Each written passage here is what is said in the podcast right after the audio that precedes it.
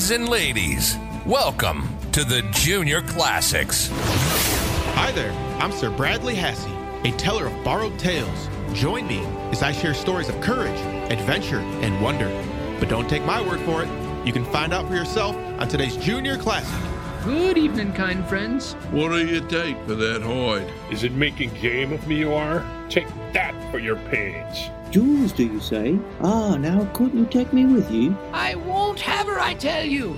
I won't have her! Greetings, Junior Scholars. I am Sir Bradley Hasse, guardian of the written word and your guide through the Junior Classics. Our mission is to safeguard the classics and inspire children to a love of good reading and a real and lasting interest in Western literature and history. If this is your first time listening, thank you for joining us, and a very special thank you to my loyal listeners who tune in each and every episode, especially my Patreon supporters who help keep the show going and growing. If you like what we are doing, creating stories for the good of your kids, consider supporting me on Patreon for five ducats a month. The best way to help, however, is to tell a friend about the show and ask them to listen. If you want to reach me, send me a letter to P.O. Box 1153, Crown Point, Indiana 46308. Any listener who sends in an art project based on a story will in return receive some very cool junior classic bookmarks. Now, today, we embark on a fresh journey to the land of Ireland. But before we move on, Lost and found words! Listen carefully to these words and their meanings and try and spot them during the story. Our first word today is cud. That's C U D, cud. Cud is partly digested food returned from the first stomach of ruminants to the mouth for further chewing. And what is a ruminant, you may ask?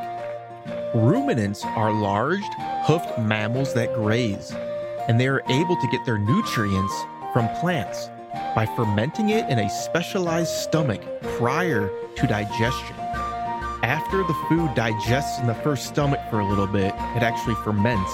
They throw it up into their mouth again and continue to chew it. Ruminant literally means to chew over again.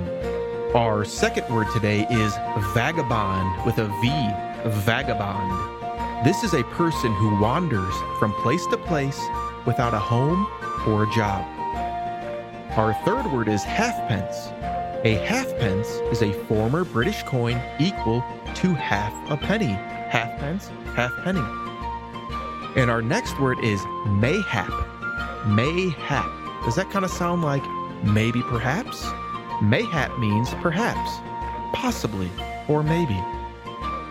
Our next word is delude with a D. Delude means to deceive or mislead someone.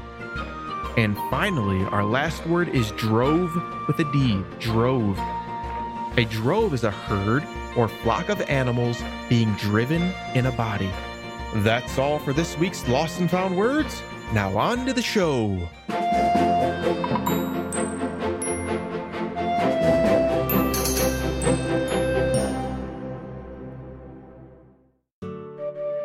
Ireland is an island nation on the westernmost edge of Europe.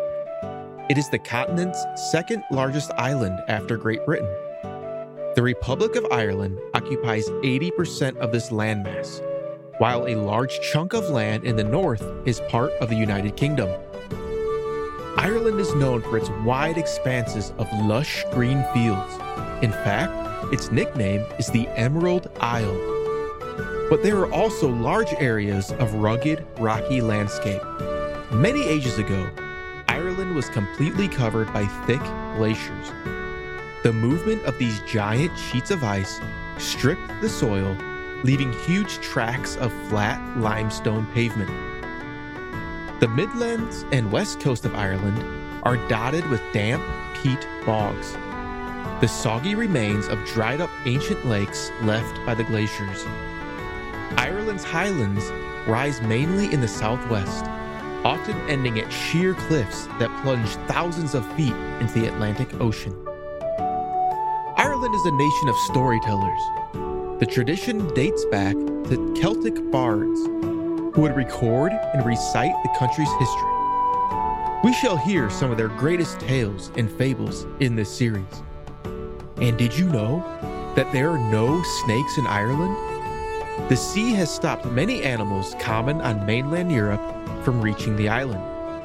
Moreover, according to Irish legend, while St. Patrick came to Ireland to spread Christianity, he banished all the snakes from the Emerald Isle, chasing them into the sea from atop a cliff where he had undertaken a 40 day fast.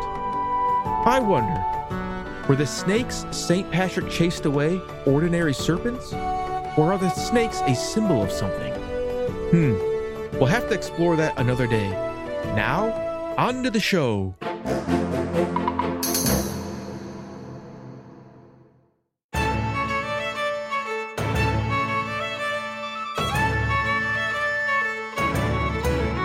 Hudden and Dudden and Donald O'Neary. There was once upon a time two farmers, and their names were Hudden and Dudden. They had poultry in their yards, sheep on the uplands, and scores of cattle in the meadowland alongside the river. But for all that, they weren't happy. For just between their two farms, there lived a poor man by the name of Donald O'Neary. He had a hovel over his head and a strip of grass that was barely enough to keep his one cow, Daisy, from starving. And though she did her best, it was but seldom that Donald got a drink of milk or a roll of butter from Daisy. You would think there was little here to make Hudden and Dudden jealous, but so it is. The more one has, the more one wants. And Donald's neighbors lay awake of nights, scheming how they might get hold of his little strip of grassland. Daisy, poor thing, they never thought of. She was just a bag of bones. One day, Hudden met Dudden, and they were soon grumbling as usual, and all to the tune of, if we could only get that vagabond Donald O'Neary out of the country. Let's kill Daisy, said Hudden at last. If that doesn't make him clear out, nothing will. No sooner said than agreed, and it wasn't dark before Hudden and Dudden crept up to the little shed where lay poor Daisy trying her best to chew the cud, though she hadn't had as much grass in the day as would cover your hand. And when Donald came to see if Daisy was all snug for the night, the poor beast had only time to lick his hand once before she died. Well, Donald was a shrewd fellow, and downhearted though he was, began to think if he could get any good out of Daisy's death. He thought and he thought, and the next day you could have seen him trudging off early to the fair. Daisy's hide over his shoulder, every penny he had jingling in his pockets. Just before he got to the fair, he made several slits in the hide, put a penny in each slit, walked into the best inn of the town as bold as if it belonged to him, and hanging the hide up to a nail in the wall, sat down. Some of your best whiskey. Says he to the landlord, but the landlord didn't like his looks. Is it fearing I won't pay you, you are? Why, I have a hide here that gives me all the money I want. And with that, he hit it with a whack with his stick, and out hopped a penny. The landlord opened his eyes, as you may fancy. What do you take for that hide? It's not for sale, my good man. Will you take a gold piece? It's not for sale, I tell you. Hasn't it kept me and mine for years? And with that, Donald hit the hide another whack, and out jumped a second penny. Well, the long and short of it was that Donald let the hide go, and that very evening, who but he should walk up to Hudden's door? Good evening, Hudden. Will you lend me your best pair of scales? Hudden stared, and Hudden scratched his head, but he lent the scales.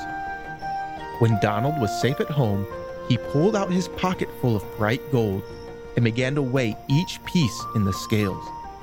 But Hudden had put a lump of butter at the bottom, and so the last piece of gold stuck fast to the scales when he took them back to Hudden. If Hudden had stared before, he stared ten times more now, and no sooner was Donald's back turned than he was off as hard as he could pelt to Dudden's. Good evening, Dudden. That vagabond? Bad luck to him. You mean Donald O'Neary? And who else should I mean? He's back here weighing out sacksfuls of gold.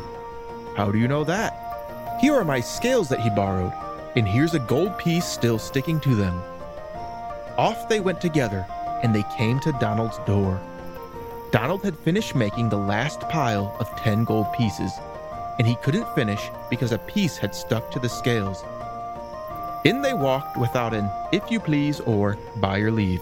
Well, I never was all they could say. Oh, good evening, Hudden. Good evening, Dudden. Ah, you thought you had played me a fine trick, but you never did me a better turn in all your lives. When I found poor Daisy dead, I thought to myself, well, her hide may fetch something, and it did. Hides are worth their weight in gold in the market just now. Hudden nudged Dudden, and Dudden winked at Hudden. Good evening, Donald O'Neary. Good evening, kind friends. The next day, there wasn't a cow or a calf that belonged to Hudden or Dudden, but her hide was going to the fair in Hudden's biggest cart, drawn by Dudden's strongest pair of horses. When they came to the fair, each one took a hide over his arm, and there they were walking through the fair, bawling out at the top of their voices, Hides the sell! Hides the sell! Out came the tanner. How much for your hides, good men? Their weight in gold. It's early in the day to come out of the tavern. That was all the tanner said, and back he went to his yard. Hides the sell! Fine fresh hides the sell! Out came the cobbler. How much for your hides, my men? Their weight in gold. Is it making game of me you are? Take that for your pains. And the cobbler dealt Hudden a blow that made him stagger. Up the people came, running from one end of the fair to the other. What's the matter? What's the matter? cried they. Here are a couple of vagabonds selling hides at their weight in gold, said the cobbler. Hold 'em fast, hold 'em fast, bawled the innkeeper, who was the last to come up. He was so fat. I'll wager it's one of those rogues who tricked me out of 30 gold pieces yesterday for a wretched hide. It was more kicks than halfpence that Hudden and Dudden got before they were well on their way home again. But they didn't run the slower because all the dogs of the town were at their heels.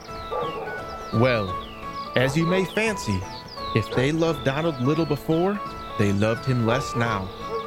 Oh, what's the matter, friends? said he, as he saw them tearing along, their hats knocked in, and their coats torn off, and their faces black and blue. Is it fighting you've been? Or mayhap you met the police? Ill luck to them? We'll police you, vagabond. It's mighty smart you thought yourself, deluding us with your lying tales. Who deluded you? Didn't you see the gold with your own two eyes? But it was no use talking. Pay for it he must, and should. There was a meal sack handy, and into it, Hudden and Dudden popped Donald O'Neary, tied him up tight, ran a pole through the knot, and off they started for the brown lake of the bog, each with a pole end on his shoulder and Donald O'Neary between. But the brown lake was far, the road was dusty. Hudden and Dudden were sore and weary, and parched with thirst. There was an inn by the roadside. Let's go in, said Hudden. I'm dead beat.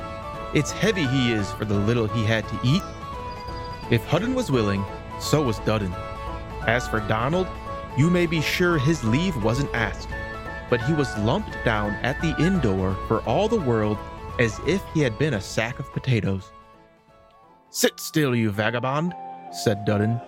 If we don't mind waiting, you needn't. Donald held his peace, but after a while, he heard the glasses clink, and Hudden singing away at the top of his voice. I won't have her, I tell you. I won't have her, said Donald. But nobody heeded what he said. I won't have her, I tell you.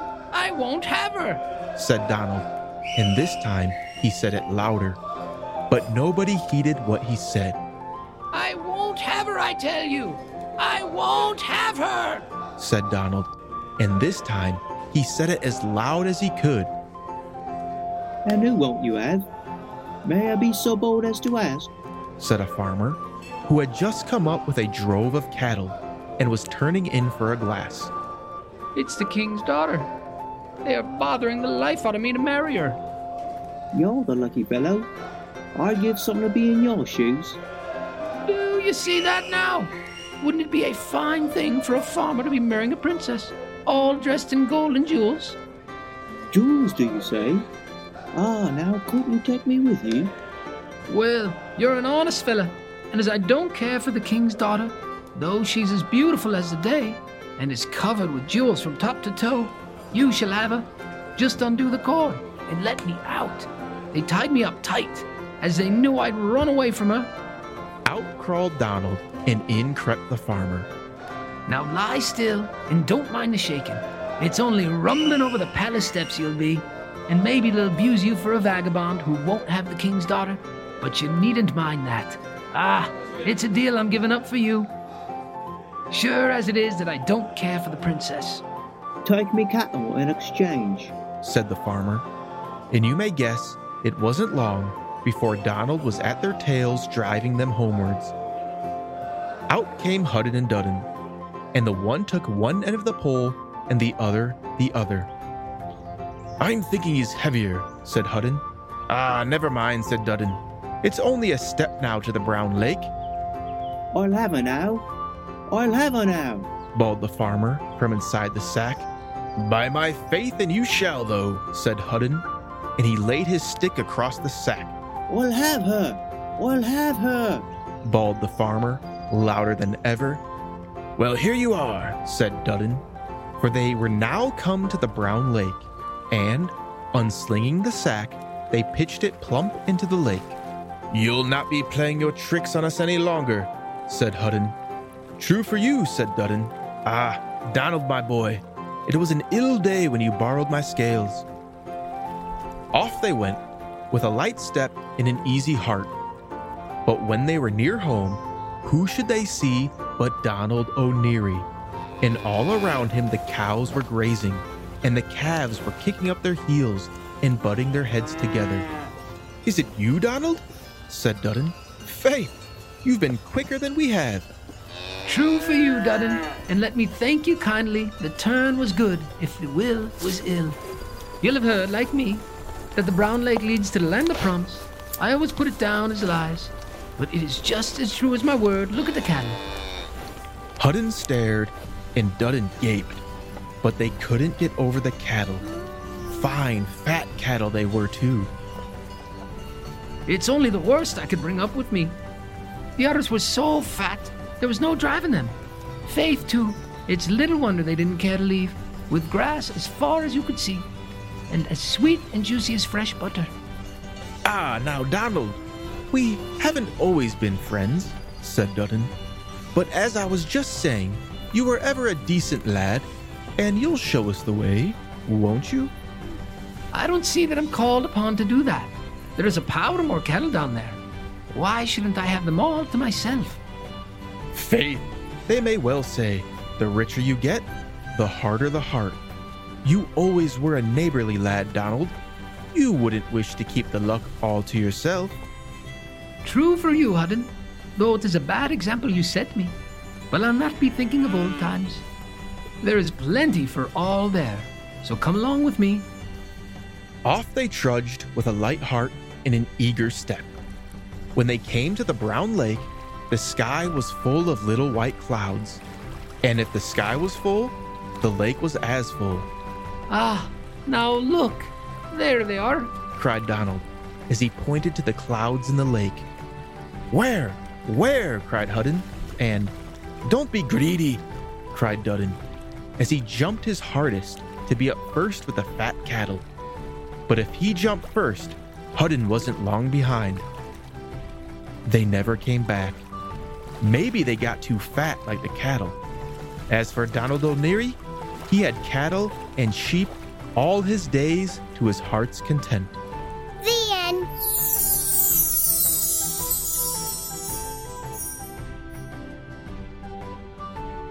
Well, how did you like the first Irish tale? I rather enjoyed it. My question to you is how would you describe Hudden and Dudden? Were they good men? The description that comes to my mind is they were jealous and greedy.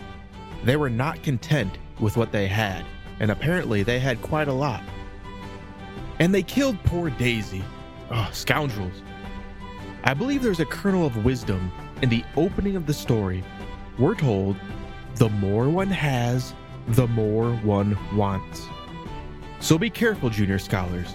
As you continue to grow and start collecting more and more things, be sure to be thankful for what you have. And don't let jealousy and greed for what others have get the better of you. That's all for this episode. Until next time, I am Sir Bradley Hasse. Be brave, be loyal, and speak the truth. Now, for you parents out there, I want you to understand why we are doing this, what we are trying to achieve, and how you can help us. This is a rescue operation to preserve the classics and the wisdom within before it is lost forever.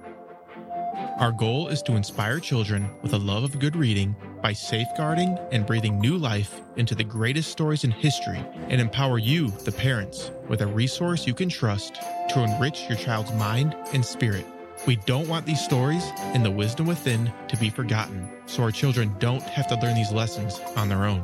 The most important thing you can do for us is to spread the message and tell others about these stories and what we are doing. If you want to donate, we would love that as well. My promise is that 100% of donations will go to building the impact and quality of the Junior Classics. If you have feedback and thoughts on how we can do things better, please send an email to juniorclassicspodcast at gmail.com. You're listening to the Junior Classics. And now, a song dedicated to St. Patrick from our friends at Fantasy and World Music.